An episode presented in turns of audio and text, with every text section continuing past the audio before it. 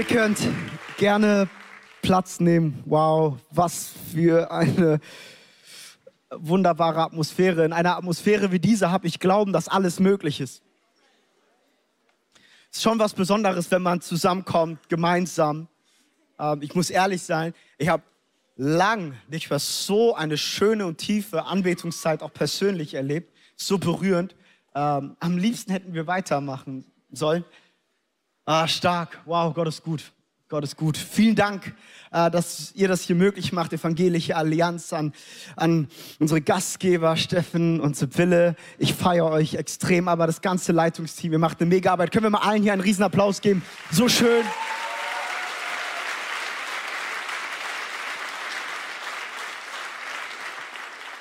Und ich bin großer Fan von, wenn Einheit wirklich nicht nur irgendwie ausgesprochen, sondern wirklich gelebt wird. Die Pastoren dieser Stadt treffen sich Donnerstag zum Gebet und zum Frühstück.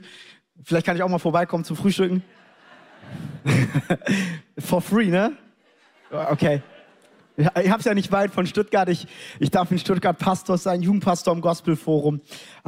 Darf jetzt seit 10 Jahren das Evangelium an verschiedenen Orten in der Welt predigen. Ich bin verheiratet. Ich habe die wunderschönste Frau an meiner Seite. Also, sie ist unglaublich.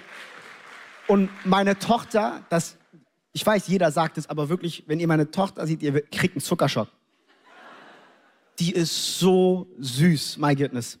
Meine Familie ist heute leider nicht da, aber im Gebet sind die mit am Start. Ich freue mich. Wer war Freitagabend schon hier? Das würde mich interessieren. Come on.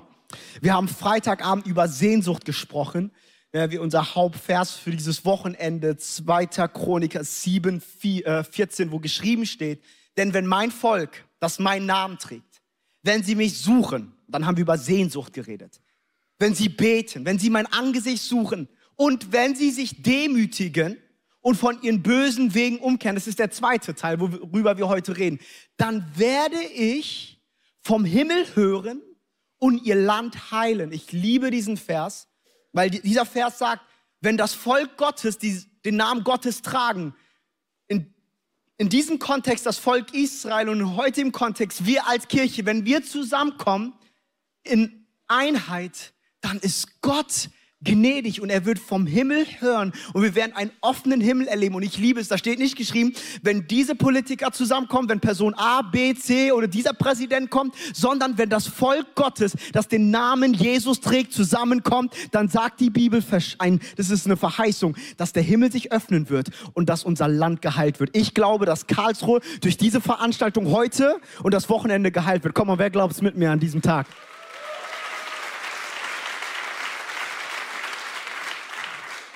Übrigens noch eine Sache, wenn neben dir ein Platz frei ist, dann streck doch mal deine Hand aus, weil es stehen einige Leute und die Leute an der Seite könnt sehen, hier sind zwar einige Plätze, wir machen genau kurz mal Licht an, damit jeder auch irgendwie noch einen Sitzplatz bekommt. Aber ganz ehrlich, wir haben am Freitag darüber geredet. Das ist ein gutes Problem. Und ich spreche das jetzt mal mutig aus, es hat nichts mit meiner Predigt zu tun. Hebt weiter noch eure Hände, wenn du noch einen Platz frei hast und dann können die Leute einfach dazukommen. Ich wünsche mir das für jede Kirche in Karlsruhe, dass wir nicht genug Plätze haben für Menschen, die das Wort Gottes hören wollen. Come on!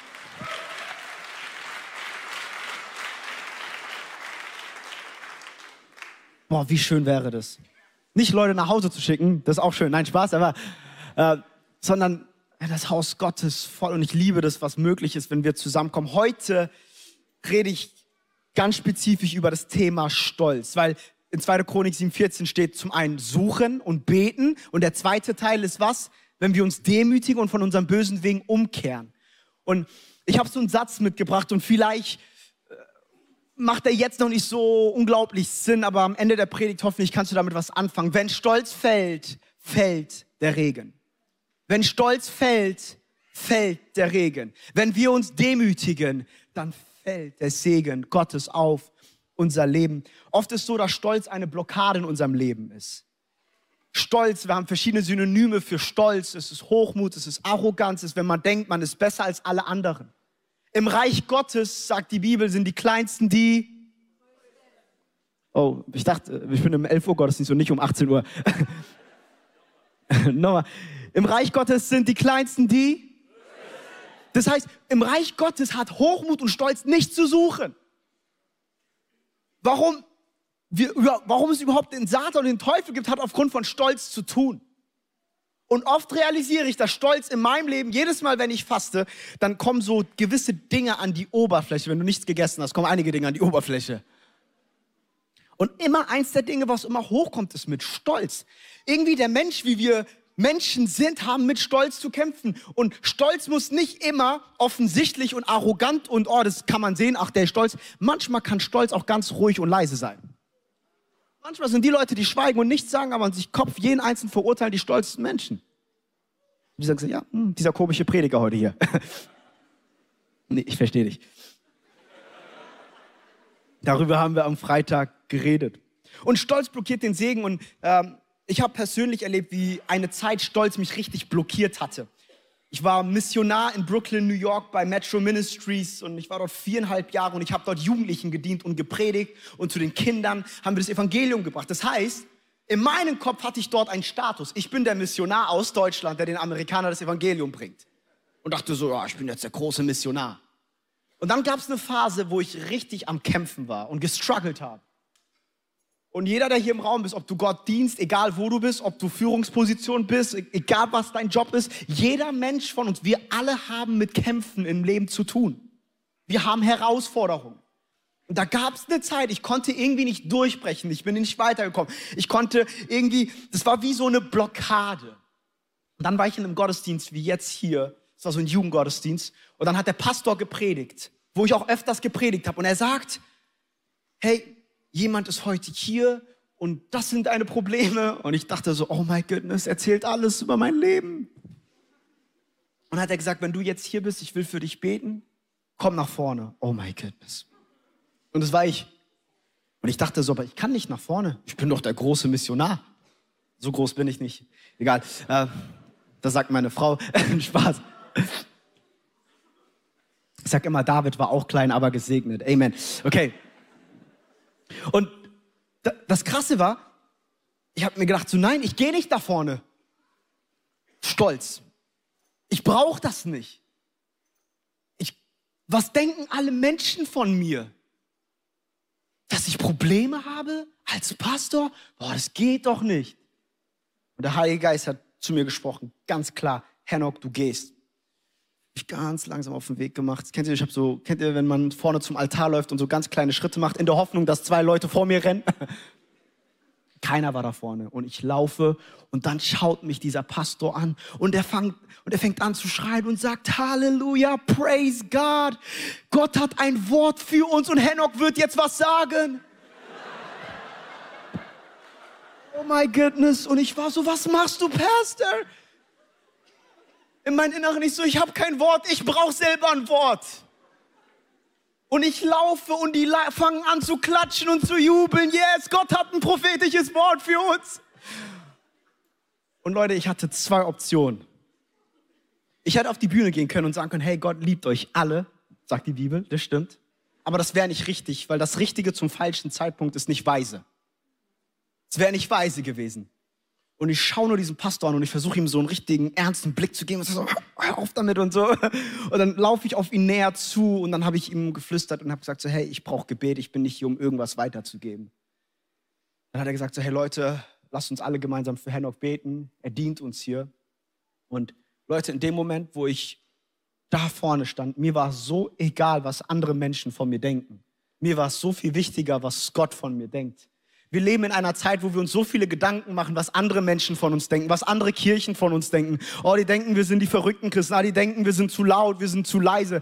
Leute, lasst uns nicht ein Leben leben, was kontrolliert ist von den Gedanken der anderen Menschen. Lasst uns keine Menschenfurcht haben, sondern lasst uns Gottesfurcht haben und vor Gott kommen. Weil wenn wir Heilung wollen, muss unser Stolz brechen, weil Stolz die Blockade ist.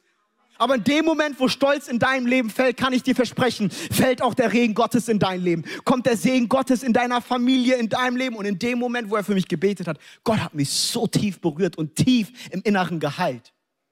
Ab diesem Tag habe ich eine Entscheidung getroffen. Mir ist es so egal, was Menschen von mir denken. Wenn ich Schwäche zeige, mache ich das nicht vor den Menschen, aber ich mache das vor Gott. aber ich lege meinen Stolz ab, weil ich brauche Jesus selber für mich persönlich. Das war so eine heftige Offenbarung für mich. In dem Moment, und dann 2, 3 Minuten später, alle Jugendliche waren vorne.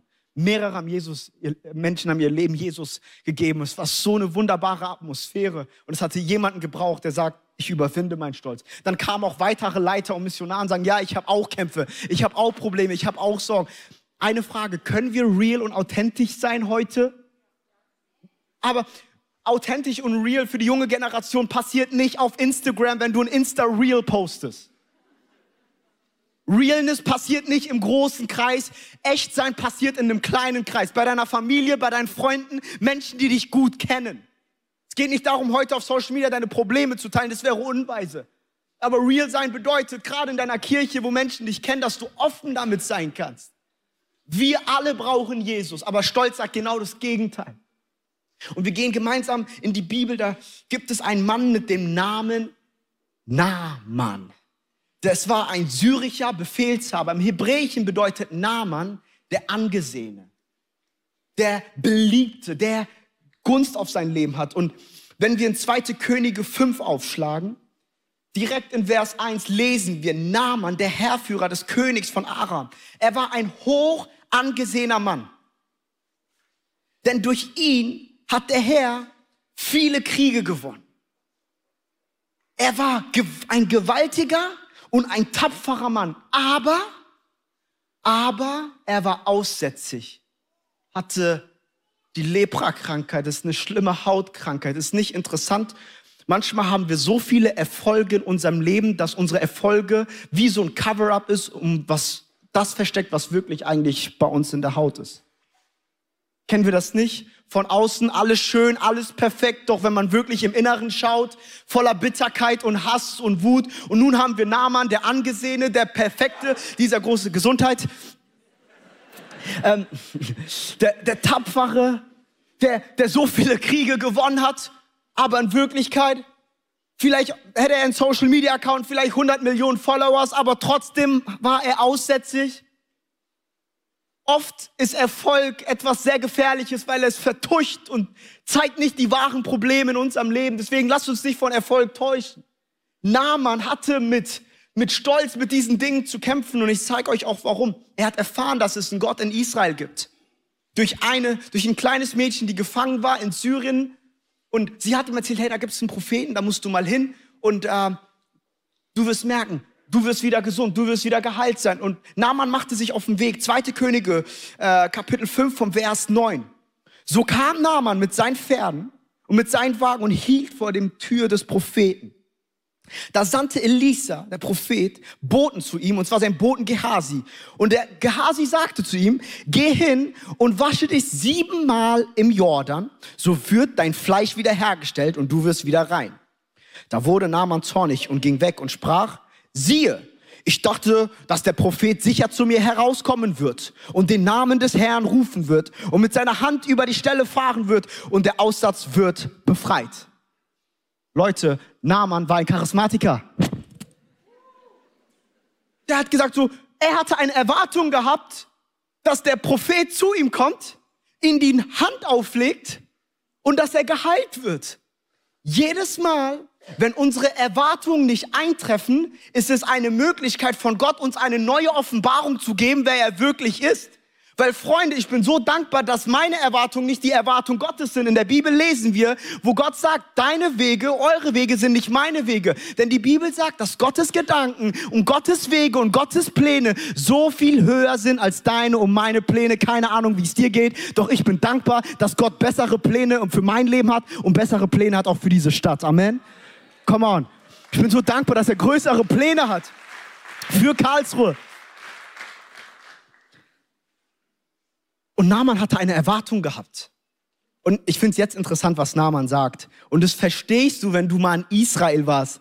Naaman wurde zornig und sagte, sind nicht die Flüsse in Damaskus besser als die Flüsse in Israel? Kann ich mich nicht in Damaskus irgendwie reinwaschen? Ey, wer war schon mal in Israel? Der Jordan ist ein Witz. Die Kinderbibel sah immer schön aus. Johannes der Täufer mit seinen langen Haaren. So gut sah Johannes der Täufer auch nicht aus. Der Jordan, ich weiß, was für in Israel war, nicht so, das ist der Jordan? Ich habe mir das irgendwie so majestätisch vorgestellt. Im Jordan, da lasse ich mich nochmal taufen. Theologisch schwierig, nein, Spaß. Ein bisschen provoziert.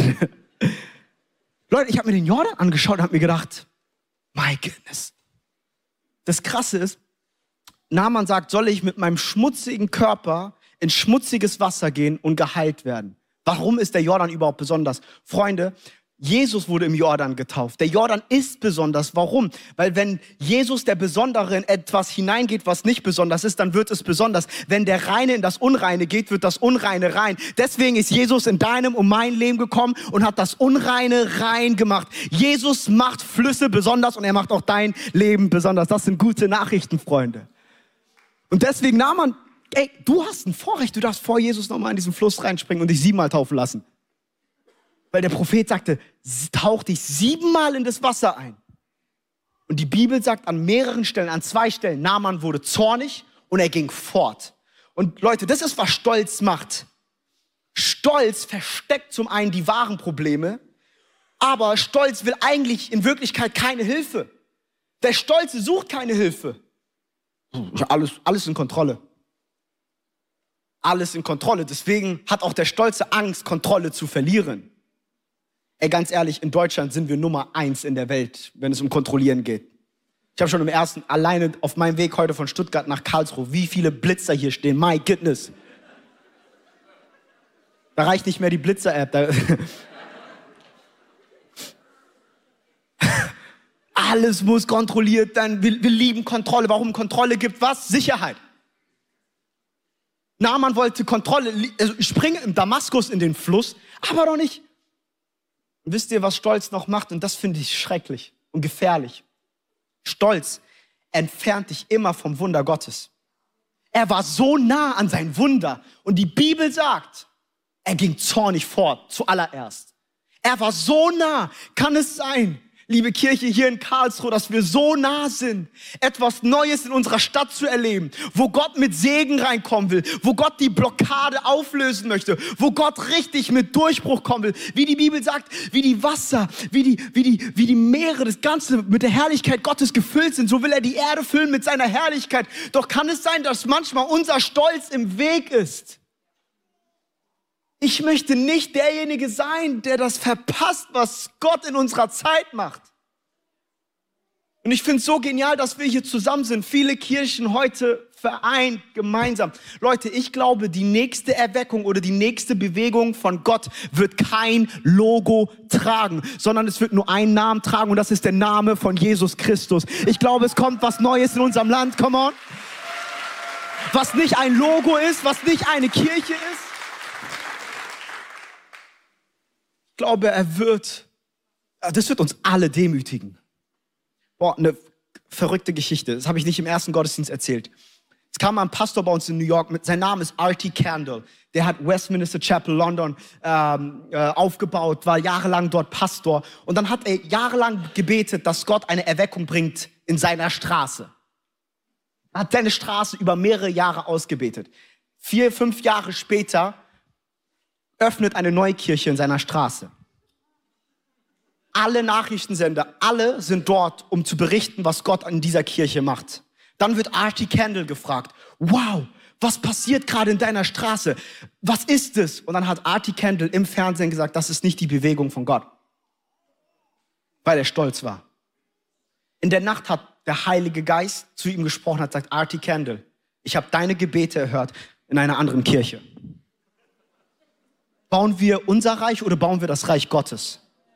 Lass unser Stolz heute ablegen in unserer Stadt. Wenn wir sagen, wir wollen Erweckung in Karlsruhe sehen, dann muss bei der Erweckung nicht mein Gesicht dabei sein, da muss nicht meine Person dabei sein, da muss nicht nur meine Kirche flourishen. Wenn eine Kirche flourisht, dann freue ich mich. Wenn es einer Kirche gut geht, dann juble ich mit. Und in Deutschland sehe ich das, wenn eine Kirche zumacht und Menschen verliert, auch in der Landeskirche, wo wir die letzten Jahre so viel gehört haben und Leute sich freuen darüber. Leute, wie können wir uns darüber freuen?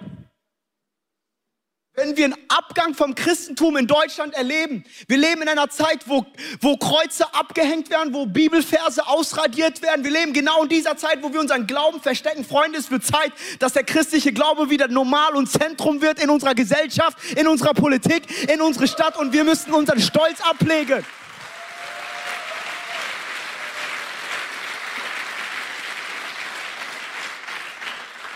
Wie sieht eine Erweckung aus, wenn du nicht mit dabei bist? Hoffentlich dankst du Gott dafür, weil das, wenn es wirklich wichtig ist, dass Menschen Jesus kennenlernen, wenn das deine Vision ist, dann ist doch egal, wie er das macht.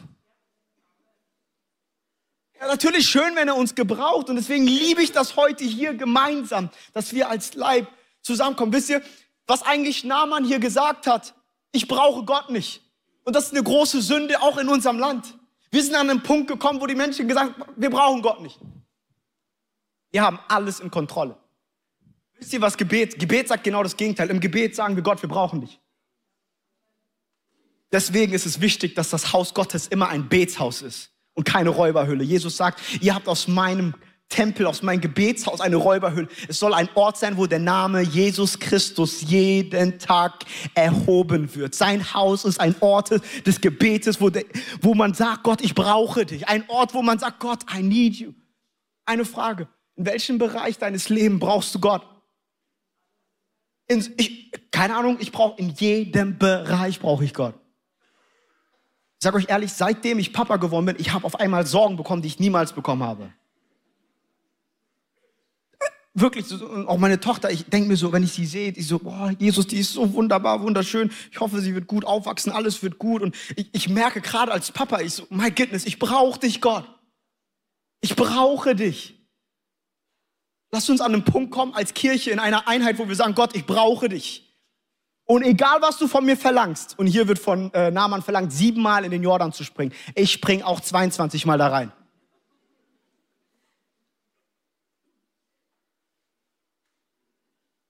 Naaman war aber zornig.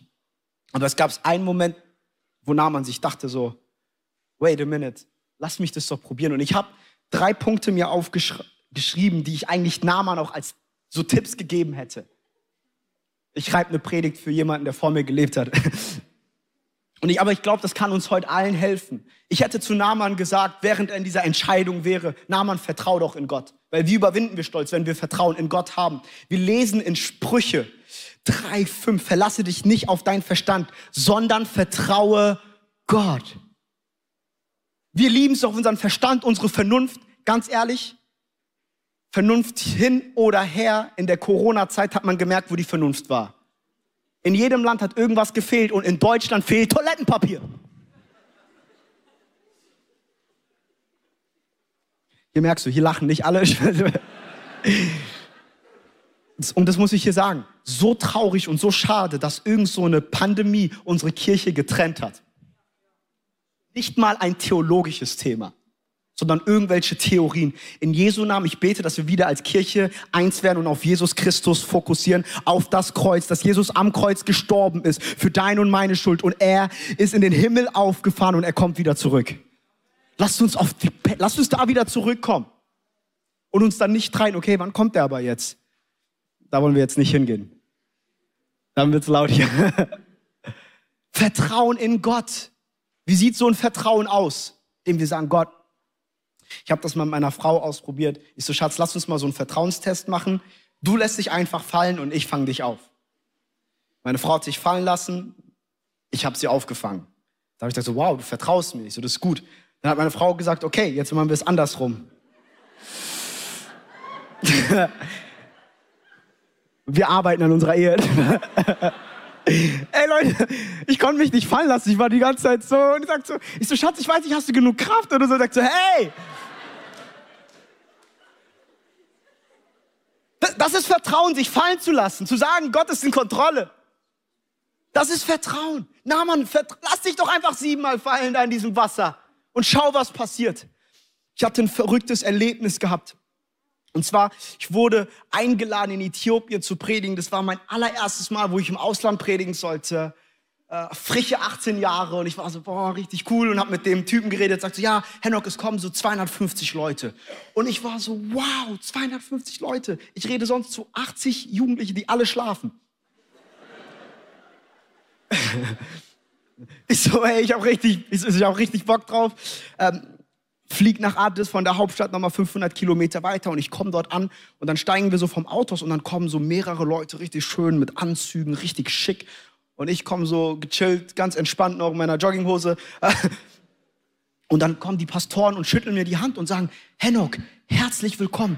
Du bist unser Hauptsprecher für unsere Konferenz die nächsten 3 Tage. Und ich sage, was? Ich habe nur eine Predigt. Und der mich eingeladen hat, der war voll am Lachen. Und ich sage so, okay, warum lachst du? Und er sagt so, hätte ich dir gesagt, was auf dich hier wartet, dann wärst du nicht gekommen.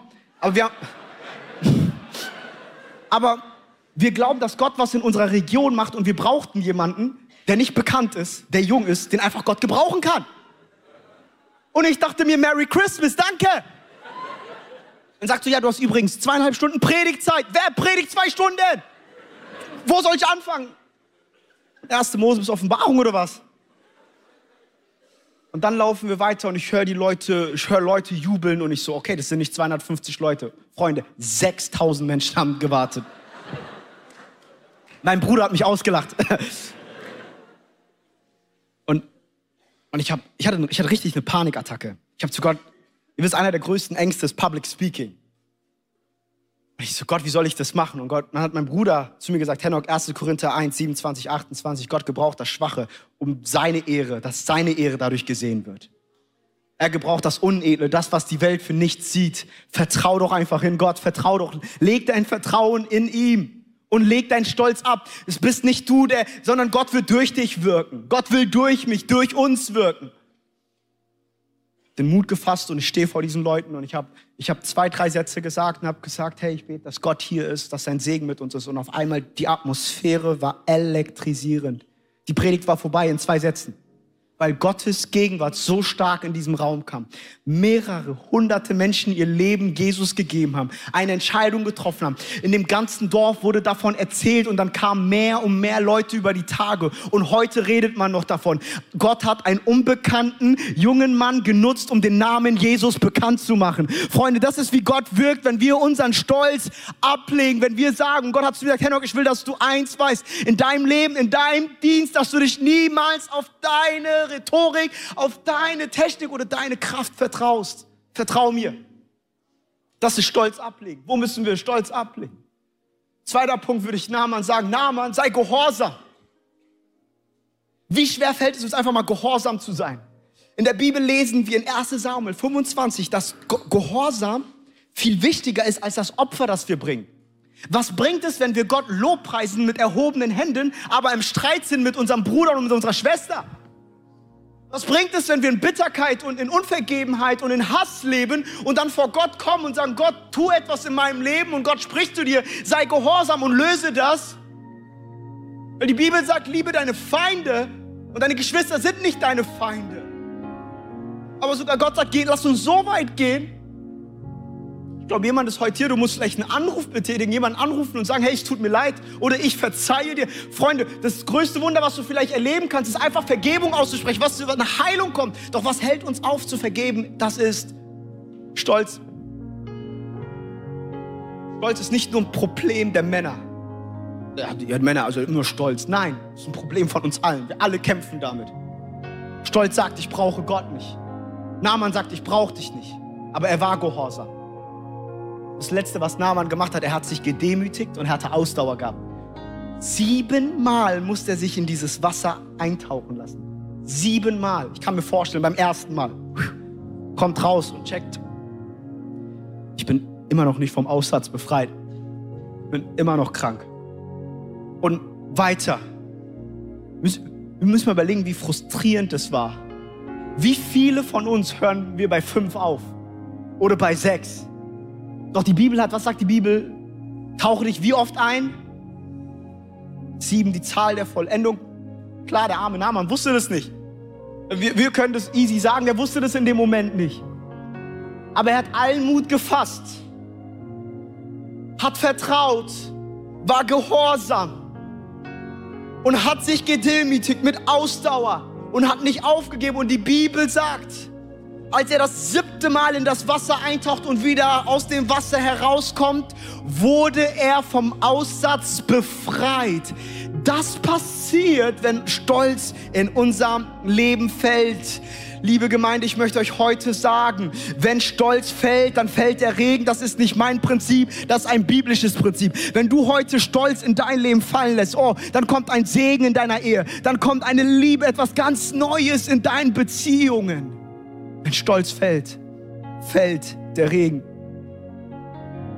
Und das Letzte, was ich noch für euch habe, und wenn wir uns diese Geschichte anschauen von Naaman, ich liebe diese Geschichte, kann man sagen, wow, das Wunder ist ja eigentlich, dass Naaman geheilt ist. Aber das war nicht das Wunder, sondern das Wunder war die Erkenntnis.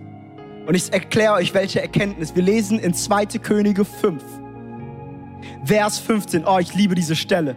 Und das bete ich heute auch über diese Stadt aus, über diese Region aus, dass genau diese Erkenntnis und Offenbarung in eure Stadt kommt. Und er kehrte wieder zu diesem Mann Gottes zurück. Er und sein ganzes Gefolge, ein syrischer Befehlshaber. Und er ging hinein, trat vor ihm hin und sprach, siehe, nun weiß ich, dass es keinen Gott auf der Erde gibt wie der Gott von Israel. Da ist kein Gott wie der Gott Abraham, Jakob und Isaac. Und ich glaube, dass für Deutschland, dass wir an einen Punkt kommen, wo wir sagen, there is no God like the God of Israel. Und ich bete, dass diese Erkenntnis heute in deinem und meinem Leben kommt. Das syrische Befehlshaber, die es erkannt hat, ich glaube, dass das Christentum in Syrien auf genau diese Stelle auf Naaman zurückführt. Jemand, der außerhalb vom Volk Israel erkannt hat, dass es nur einen Gott gibt, und dieser Gott trägt den Namen Jesus Christus. Er ist die Hoffnung der Herrlichkeit. Er ist die Heilung für deine Krankheit. Er ist der, der Freude und Frieden in unserem Leben bringt. Komm, können wir diesem Jesus mal einen großen Applaus geben an diesem Morgen. Jesus, wir lieben dich. Danke, Jesus. Danke, Jesus. Du bist der einzige Weg zum Vater. Der Weg, die Wahrheit und das Leben. Keiner ist wie du. Komm mal, lasst uns alle gemeinsam aufstehen. Komm mal, streck doch mal deine Hand aus. Und vielleicht können wir in die Bridge gehen, wie im Himmel, so auf Erden, dass wir das singen. Dass wir das größte Wunder erleben. Freunde, die größten Wunder, die wir in Deutschland erleben, sind nicht Heilungen von einer Krankheit, sondern sind die Wunder, dass Menschen erkennen, dass Gott real ist. Dass Gott der Einzige und Wahre ist. Komm mal, vielleicht können wir das gemeinsam aussingen, Worship-Team.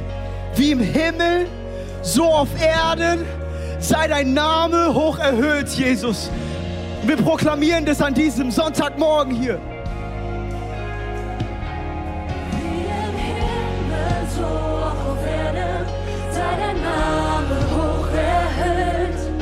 Du allein verdienst das Lob, Gott, der über allen steht.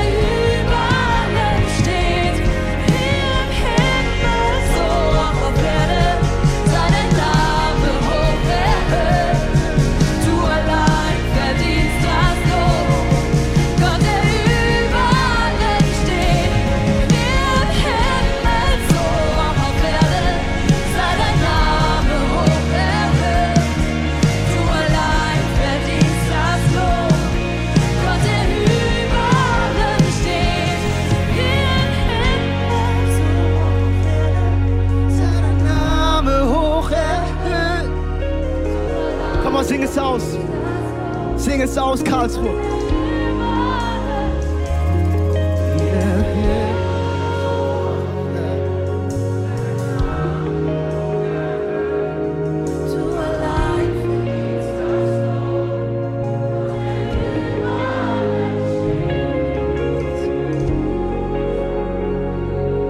Wow. In dieser Stadt liegt etwas Besonderes im Bereich Worship. Kommt zusammen in Anbetung, um Gott groß zu machen. Lasst alles andere liegen. Euer Logo, euer Brand, gewisse theologische Kämpfe und Möglichkeiten. Ich arbeite mit so vielen Menschen und ich habe nicht mit allen eine 100-prozentige Einstimmung. Aber eins kann ich tun, ich kann mit meinen Geschwistern, ob es Katholiken sind, ob es orthodox ist, ob das, I don't know, ich kann mit ihnen gemeinsam Jesus anbeten. Ich kann mit ihnen gemeinsam Jesus groß machen. Ich hab stark den Eindruck, dass wir an einem Punkt in Deutschland kommen, wo wir sagen, ich brauche dich, mein Bruder. Wo wir sagen, ich brauche dich, wo wir sagen, ich brauche dich, meine Schwester. Wir müssen gemeinsam unterwegs sein, gemeinsam Gott dienen. Ich glaube, wir kommen an einen Punkt, wo wir mit verschiedenen Gemeinden sagen, wir müssen zusammenhalten. Lasst uns gemeinsam schauen, wie wir das Reich Gottes aufbauen. Und ich glaube, dann wird eine Bewegung sein, die explosiv sind, weil das nicht irgendwelche Christen sind, die sich von Jesus abgewandt haben, sondern Christen sind, die sagen, I still believe, ich glaube immer noch in einer Zeit, wo Menschen nicht glauben. Das passiert, wenn wir Stolz ablegen. Ist jemand heute hier, der sagt, ich muss meinen Stolz ablegen, dann streck mal deine Hand aus, da wo du bist, wo sagst du, das ist heute für mich, das ist heute für mich. Wir werden gemeinsam beten, egal was es ist für Stolz, lass uns es ablegen.